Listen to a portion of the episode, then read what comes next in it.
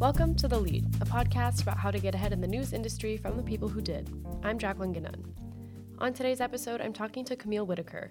She's the managing editor of Atlanta Magazine, a training director at Canopy Atlanta, and above all, a storyteller.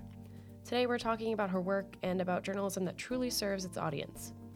But first, a word from our sponsor. This episode is produced by the Cox Institute for Journalism Innovation, Management, and Leadership at the University of Georgia's Grady College. To learn more, go to grady.uga.edu slash Cox Institute. Now, here's the lead. Hi, Kamille. Thank you so much for sitting down with me today. Hi, Jacqueline. Great to be here.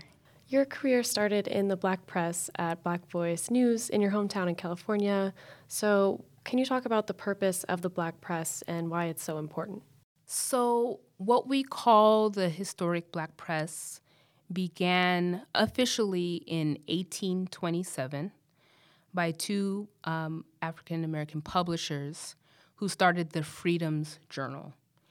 And the tagline at the time was for that publication to be the voice for the voiceless. And what that meant at that time, and what that really still means now, is that the issues and the concerns and the challenges that were either overlooked in mainstream media or undercovered or covered in an imbalanced way, that the black press gave it space to be printed on its pages. Um, it was black press publications that, you know, went there with certain stories like the the printing of the the open casket for Emmett Till, the Atlanta child murders. It was black press papers that kind of stayed on that story and made sure that readers saw the connections between what was happening and made sure that the families and the missing children would not be forgotten. And I'm remembering from uh, my hometown paper, the Black Voice News, they were relentless in terms of their coverage on a murder of a woman named Tyisha Miller. She was 19 years old and she was killed by police, and there were differing accounts that were printed in the mainstream publication. But the Black Voice News, they were relentless in holding the authorities to account. But also, you know, for things like wedding announcements and graduations and you know jet magazine had a beauty of the week things like that that are kind of like our cultural underpinnings that don't necessarily get represented elsewhere the black press served as a vehicle for those stories as well. Yeah that's great. Like the like you said the community and the cultural underpinnings that you just really need those that space that wasn't being given so then, in your career after you interned at Black Voice News, you've had a couple other experiences after that. So can you talk about some of those jobs and kind of what they taught you along your career journey? Yeah, so I had a lot of internships at the undergraduate level. You know, I made sure I interned with a, a print publication. I was an intern at Arlington County Parks and Recreation department. I was a media relations intern for for that department, which exposed me to you know another aspect of communications. I interned for Heldref. It was an academic publisher. It actually was acquired or absorbed by Taylor and Francis. So that taught me all about different styles of writing and editing and proofing and the production process. Um, I interned at Washington Post and Newsweek. And I think what I learned most from my experience with Washington Post is that I had cultivated this like editorial instinct. You know, what is a story? What is something that needs to be followed up on? What is something that we're putting together that probably shouldn't be put together? I remember one time there was a, a school uh, uniform ordinance being passed in a municipality in, in Northern Virginia and the online enhancements that we were preparing to place with it had to do with teenage crime. And I was like, hmm, you know, something in me just wondered why we would make that that connection. You know, I approached the editor and I, you know, asked after I did, after I opened my mouth and made it known that I, I saw a little bit of a discrepancy there, another editor came down from downstairs and was like, Yeah, remove it, you know? And I was like, you know, can you picture my intern heart just beating extra fast because I spoke up, but, you know, my editorial instinct was affirmed. And um, I think that having that confirmation and that affirmation in that setting is what kind of laid the foundation for how I continued on. Yeah, I love that story about you kind of speaking up and taking up space and it's really important when you see, you know, something that's not right to like have the confidence to say like we should really fix that. But that's like really hard to do in newsrooms. So now you are the managing editor of Atlanta Magazine. So can you talk about that job and kind of what it entails and what you think is rewarding about it? Everything that I have learned um, and all the editorial instinct that I've cultivated kind of like spilled into this job as managing editor. It's really a dream job in that I get to manage the production of the monthly magazine from point A to Z. So that is um, making sure that the copy and the text is um, accurate um, and, and rigorously fact checked. I get to work with a wonderful team of editors. Um, and on the art side, I, as managing editor, I get to liaise with the art side of things. And so, over the two years that I've been there, we've just charged ourselves with making sure that our coverage uh, in in on the pages of Atlanta Magazine reflected the city you know, and whether that's looking into what's happening in um, immigrant populations um, and refugee populations, or looking at, um, you know, different foodways. I can tell you that prior to working at Atlanta Magazine, I was one of those who I'm at the newsstand. I see a, a, cover that catches my eye, and every single time it was like a five year run where I was like, okay, I'm gonna wait to see if it if it catches my eye, then I'm gonna get it, and if it doesn't, I'm not. But every single issue Atlanta Magazine had me, and so now being on the other side of that, there's not a you know food review that hasn't inspired me to go check it out that next weekend. We have just been able to cover a range of topics, and I enjoy seeing how many ways we can tell the story of Atlanta. Yeah, I love that you get to be on the other side of that now after seeing it for so long. And so, another thing that you do in Atlanta is you co founded Canopy Atlanta, which is a community nonprofit journalism source, and you're also the training director for that. So, can you talk about what Canopy is and the work that y'all do there? Yes, so Canopy is a nonprofit organization, it's a nonprofit newsroom as well as training program. And what we do there is we go neighborhood by neighborhood and we engage residents and train residents on the you know fundamental tenets of journalism so that they can tell the stories of the community themselves. And how that all came to be was that um, a group of about 20 journalists in different stages of their career gathered together to figure out a way to address some of the inequities that were present in journalism, in traditional journalism as we know it.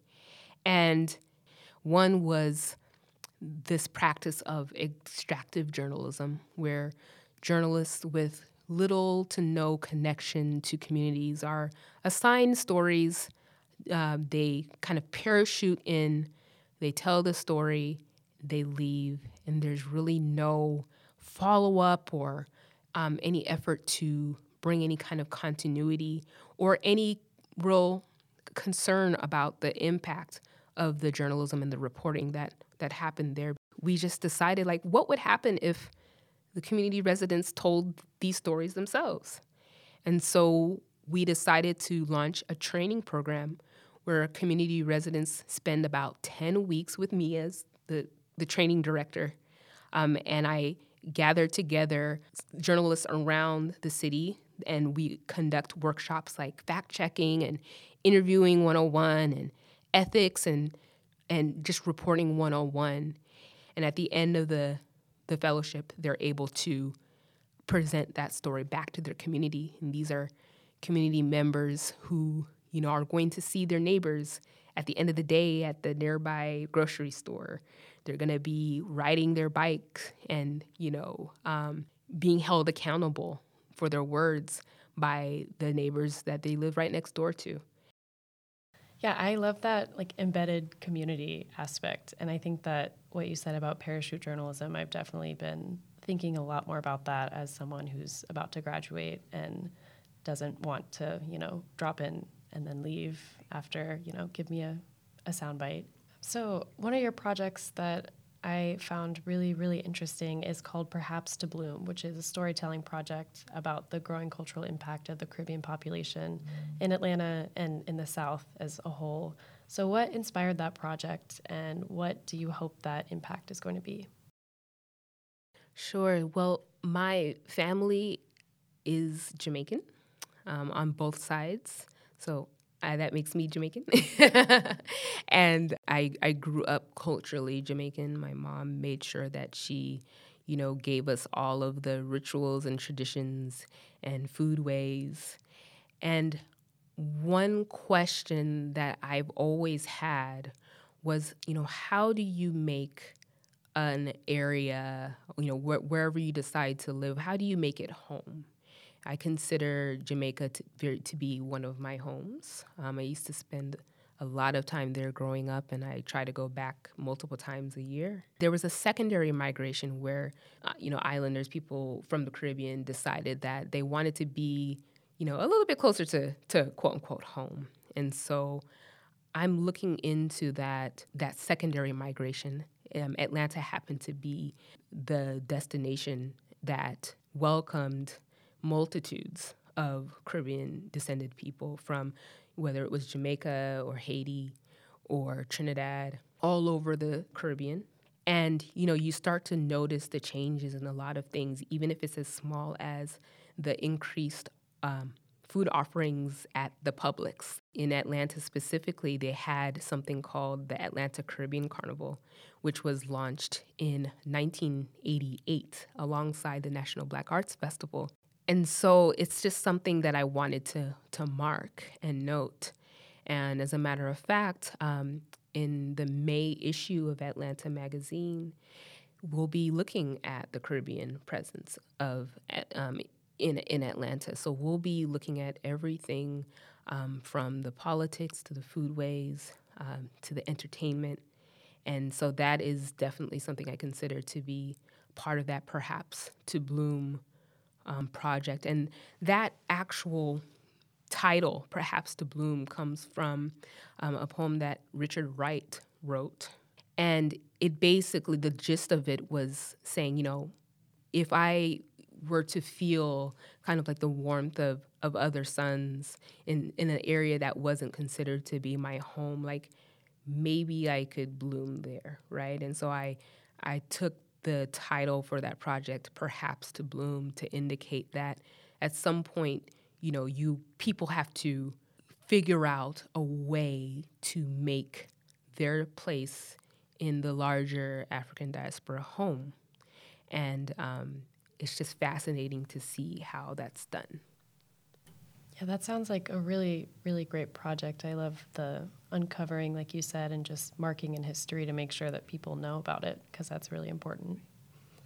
So, another thing that you do is that you teach at Mercer University, and you're the Cox Institute's Industry Fellow this year. So, what draws you to teach and interact with students? I would say that the best part of any job any position I've ever held has always been being like the internship supervisor, um, where I'm actively training up the next generation of journalists. And so before I even got a teaching position, I was like, you know, some way, somehow, I'm going to be functioning in that capacity. Um, because in the same way that I was drawn to being an editor, where I can really um, help writers craft their stories, um, craft and hone their journalism and journalistic instincts. It's the same reason that I'm drawn to teaching. Um, at Mercer, I instruct in the online writing lab, and that's cross disciplinary. So it's not just journalism, it's students writing um, their sociology papers, their psychology papers, their nursing papers. And you really start to see that it doesn't matter what you're trying to communicate. You there are skills and certain you know basic skills that you need to learn. And so I'm not out here evangelizing for journalism, but I am for you know great storytelling and, and great writing. And so um, as industry fellow, I hope to do that as well. Just being able to work with students that I know already have that you know drive and that that impulse to tell great stories and to communicate. I think every student or everyone that has the opportunity to be coached by someone um, to have their existing skill sets honored and you know life kind of breathed into what they're already you know thinking about and and putting on the page i think that you know there's not enough opportunities for that and I just you know gravitate towards anything that allows me to be to have that dynamic with students. It all comes back to storytelling. And I think that also goes back to what we talked about with all of your different experiences. Like you said, they were a little bit not just straight journalism, but it just all comes back to telling a story. I think that's great. And so, finally, here's an opportunity to give advice to students. Uh, what advice do you have for aspiring journalists, or I guess aspiring storytellers? I would say the first thing that comes to mind is to be curious. There's a book called The Book of Delights, and the writer just for a year decided to just observe the world around him and highlight the things that brought him joy or delight. And what it caused him to do is to be attentive, to be more attentive to the world around him. I think uh, any journalist can hone their skills, whether they're on assignment or not, to just look around you and ask why things are the way they are.